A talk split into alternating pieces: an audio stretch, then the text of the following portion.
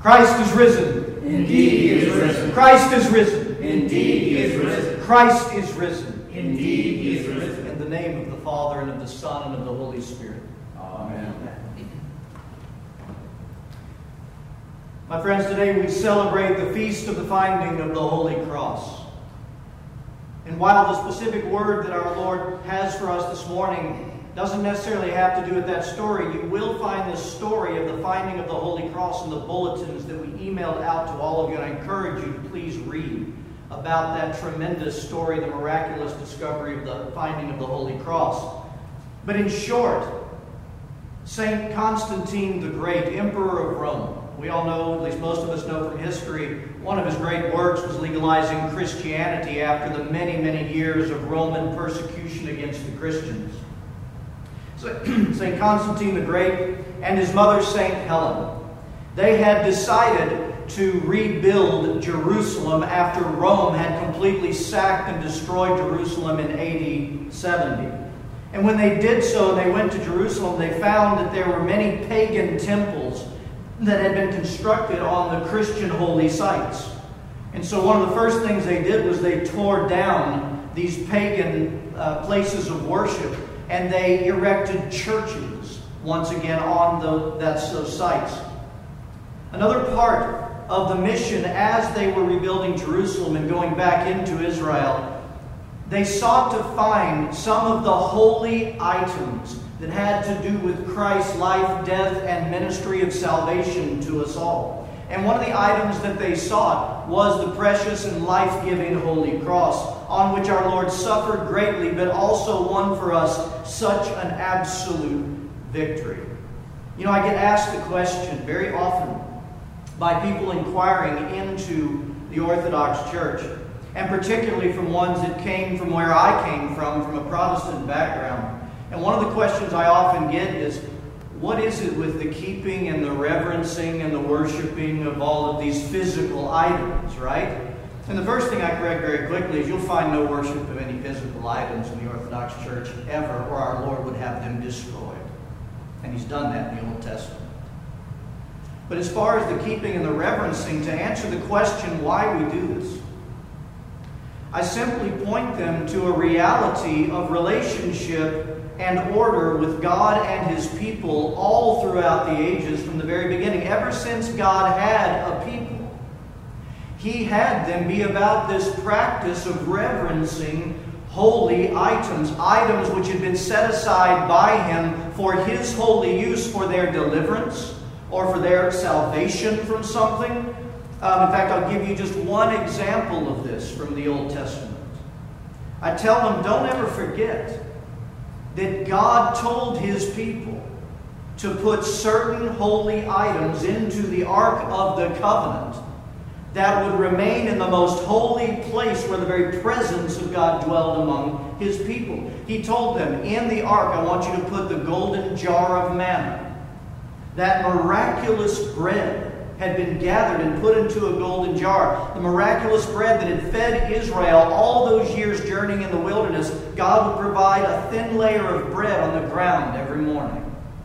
Also in the Ark of the Covenant was the rod of St. Aaron, the high priest St. Aaron, that budded with life, a piece of wood that budded with life, with life and bore almonds and the other was the very tablets on which, the finger of God, wrote the law for Moses. All of these physical items, God said, you keep them. And you put them in the most holy place you can put them in the Ark of the Covenant. Why? Because they were a remembrance. They were a remembrance of something that He did for them. The manna, His provisions in the desert the rod budding, showing that Aaron truly was the priest, but also prefiguring the cross that through a piece of wood life would bloom all over the world. And the commandments.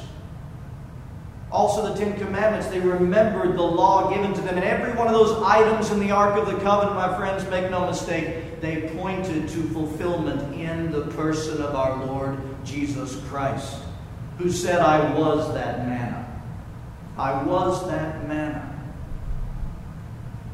And He's the one that went to the cross for us to have life. And He is the fulfillment of the law. And therefore, we continue the practice that God has always had us do by seeking out and, and, reverencing and remembering the great works of God that He has done through the stuff of earth that He separated for His holy use. And the holy cross of our Lord Jesus Christ is absolutely one of these pieces of creation that God set aside for the salvation of mankind. And that's what we focus on today. We celebrate its discovery by St. Helen in AD 326 in Jerusalem. So, what is our message for today? So close after celebrating Holy Week, celebrating the cross many days of the Holy Week, particularly on Good Friday, and celebrating the wondrous resurrection of our Lord Jesus Christ.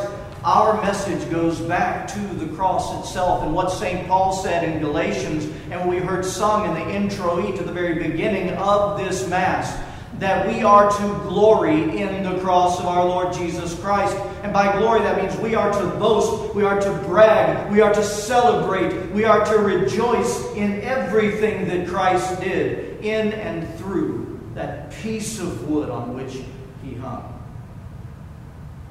Many of us know that all, or at least are aware that all things in the Old Testament, the Old Covenant, everything in the Old Testament, just like those items in the Ark of the Covenant, all of them are fulfilled and point to our Lord Jesus Christ. Everything in the Old Covenant. And in the Old Covenant, there are a number of narratives and there are a number of physical items that prefigure the cross of our Lord Jesus Christ. And in doing so, they actually help reveal to us what his incredible ministry was on our behalf upon that cross. And I'm only going to give us two reflections from the Old Covenant that shows us this. The first one is this it's the wooden staff of Moses himself, as it is used and described in Exodus in chapter 14. Many of us will remember this story. God's people had been enslaved for over 400 years in Egypt at the merciless hand of the Egyptian rulers that forced them into very hard labor.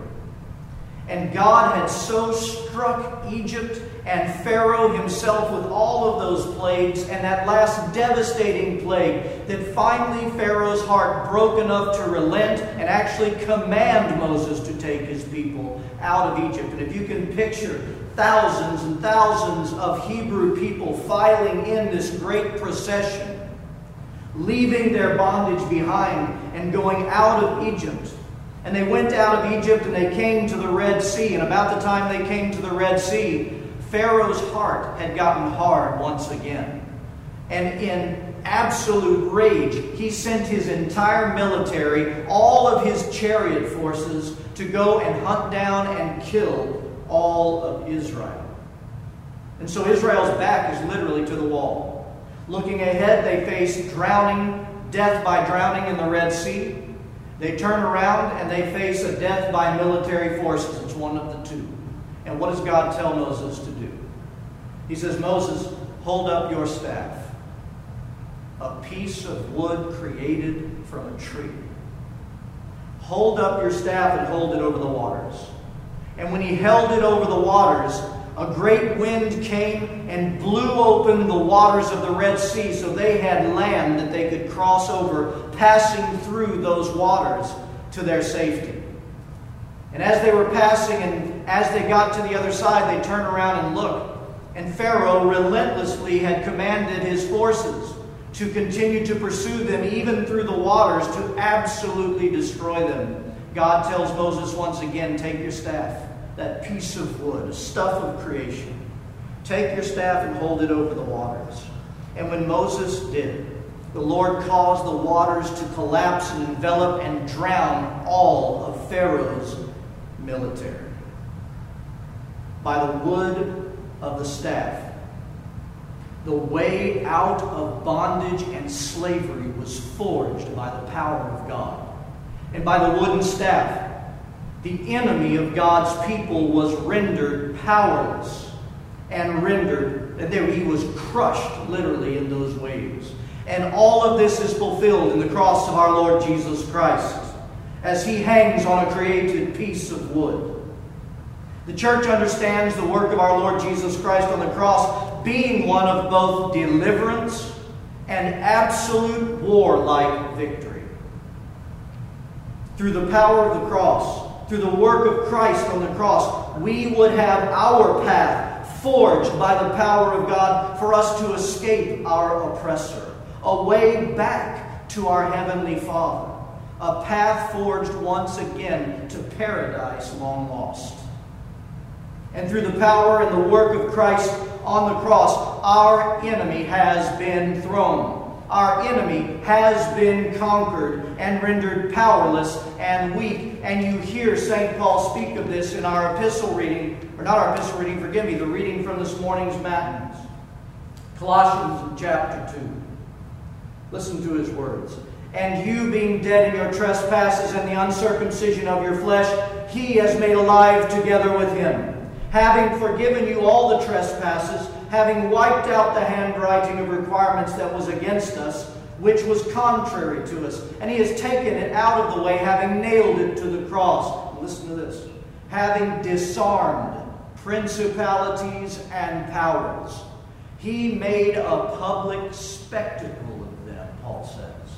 I love that phrase disarming the powers, and he made a public spectacle of our very enemy.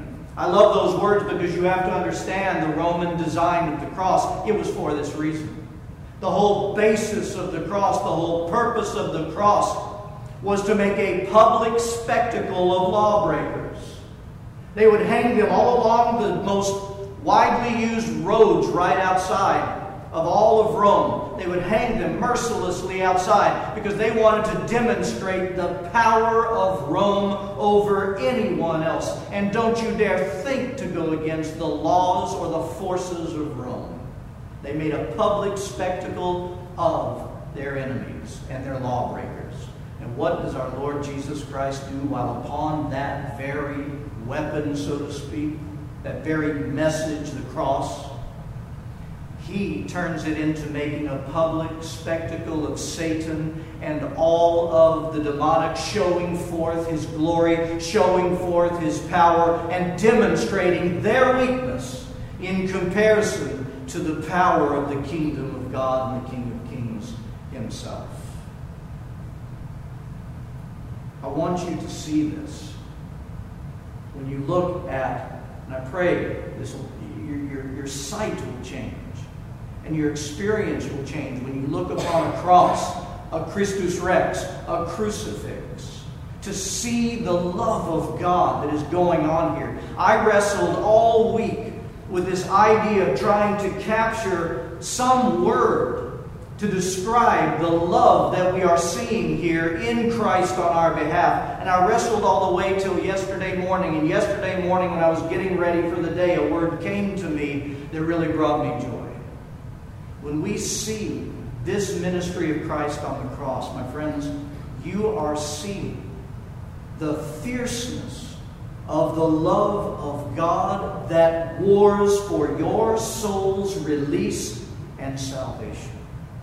Have you ever thought of the love of God as a fierce force that wars, that battles, that throws down enemies so that his beloved can be free? You are seeing the fierceness of the love of God. His love that makes a way, forges the way through Satan and the demonic for us to return to Him and be with Him forever. The second prefiguring of the cross in the Old Testament is the wooden staff that delivered God's people from the plague of snakes that we find in Numbers in 21. Remember this story. They were journeying through the wilderness, and God's people once again turn their hearts away from God. They become very frustrated, and they, they, their hearts hardened against God. And so God delivered them into a hand, the hand of a plague of serpents. And God's people were being poisoned one by one. Some were dead, and some were dying there in the wilderness. And what does God tell Moses to do? Fashion a wooden staff. Again, a piece of wood from a tree. And put a bronze serpent, hang a bronze serpent upon the staff. Set it up in the midst of my people. And anyone that just looks at this staff, they will be healed of the poison and they will be delivered from the poisoner, the snakes. Those who looked upon that piece of wood set aside by God for his holy use, they indeed were healed of the poison within them and delivered from that very plague. It's hard for us not to see the prefiguring of the cross in such an example in the work of Christ as he would be lifted up, not a serpent, upon a piece of wood made out of a tree. Which is why we have in our gospel reading today in St. John in chapter 3, where Jesus says of himself, As Moses lifted up the serpent in the wilderness, even so must the Son of Man be lifted up, that whoever believes in him should not perish, but have everlasting life. Let me read you a teaching from St. Justin Martyr, very early church. In between the first and second generation beyond the apostles. He was born in the early AD 100s. St. Justin Martyr said this By this lifting up of the serpent, he proclaimed the mystery where he declared that he would break the power of the serpent, which occasioned the transgression of Adam. He would bring salvation to those who believe on him because of this sign, the crucifixion. Salvation from the poison of the serpent, which are wicked deeds, idolatries, and unrighteous acts, just as God commanded the sign to be made by the brazen serpent, and yet he is blameless. Even so, though a curse lies in the law against persons who are crucified, yet no curse lies on Christ our God, by whom all that have committed things worthy of a curse are saved. In the first foreshadow of the cross from Exodus 14, we see the fierceness of the love of God to set us free by throwing down our enemies and providing the very path for us to be with Him again, to have union with Him again. And in the second foreshadowing of the cross here that you just heard, you see the tenderness and the love and the mercy of a great physician healing his beloved. Jesus' ministry on the cross offered mercy and healing to the souls of mankind. Those who believe in Christ the crucified, the one who hung on that cross, can now be healed of the poison of the serpent Satan. And what is the poison within us? It is a look at all of our dysfunctions. Look at all of the vices within us. Look at all of the ungodly passions that stir us away from God. Look at the deeply rooted brokenness of us all. All of these things are the poison of Satan that is within us. And those of us who cast the eyes of our soul upon our Lord Jesus Christ, who hung on that precious wood, all of those who cast the eyes of their soul on them can find healing from the poison within and deliverance from the one who seeks to continually poison us, even unto our death. My friends, one of our greatest prayers, one of my greatest prayers for you, with all of this in mind, is that when you consider and when you look upon the Holy Cross, again, be it a cross, a crucifix, a Christus Rex, I pray that you may have the experience of the fierceness of the love that God has for you. He had it then, He has it now, and He is driven to set you free. And He will do whatever means and make sure it happens if we will turn to Him. And this same Lord, as we look upon Him on the cross or consider Him on the cross, I pray that you experience the tender mercy of the healing of the great physician from the poison already in there. Those experiences are there to be had. And I'm telling you, the more we grow in the experience of this type of the love of God, this perfect, incredible love that is still a mystery to me even when I talk about it, when we experience that love, that is what draws us to repentance. That is what draws us to make our life an offering back to God, an offering of love, because we have been the recipients of such love. Christ is risen. Indeed, he is risen. Christ is risen. Indeed, he is risen. Christ is risen. Indeed, he is risen. In the name of the Father, and of the Son, and of the Holy Spirit.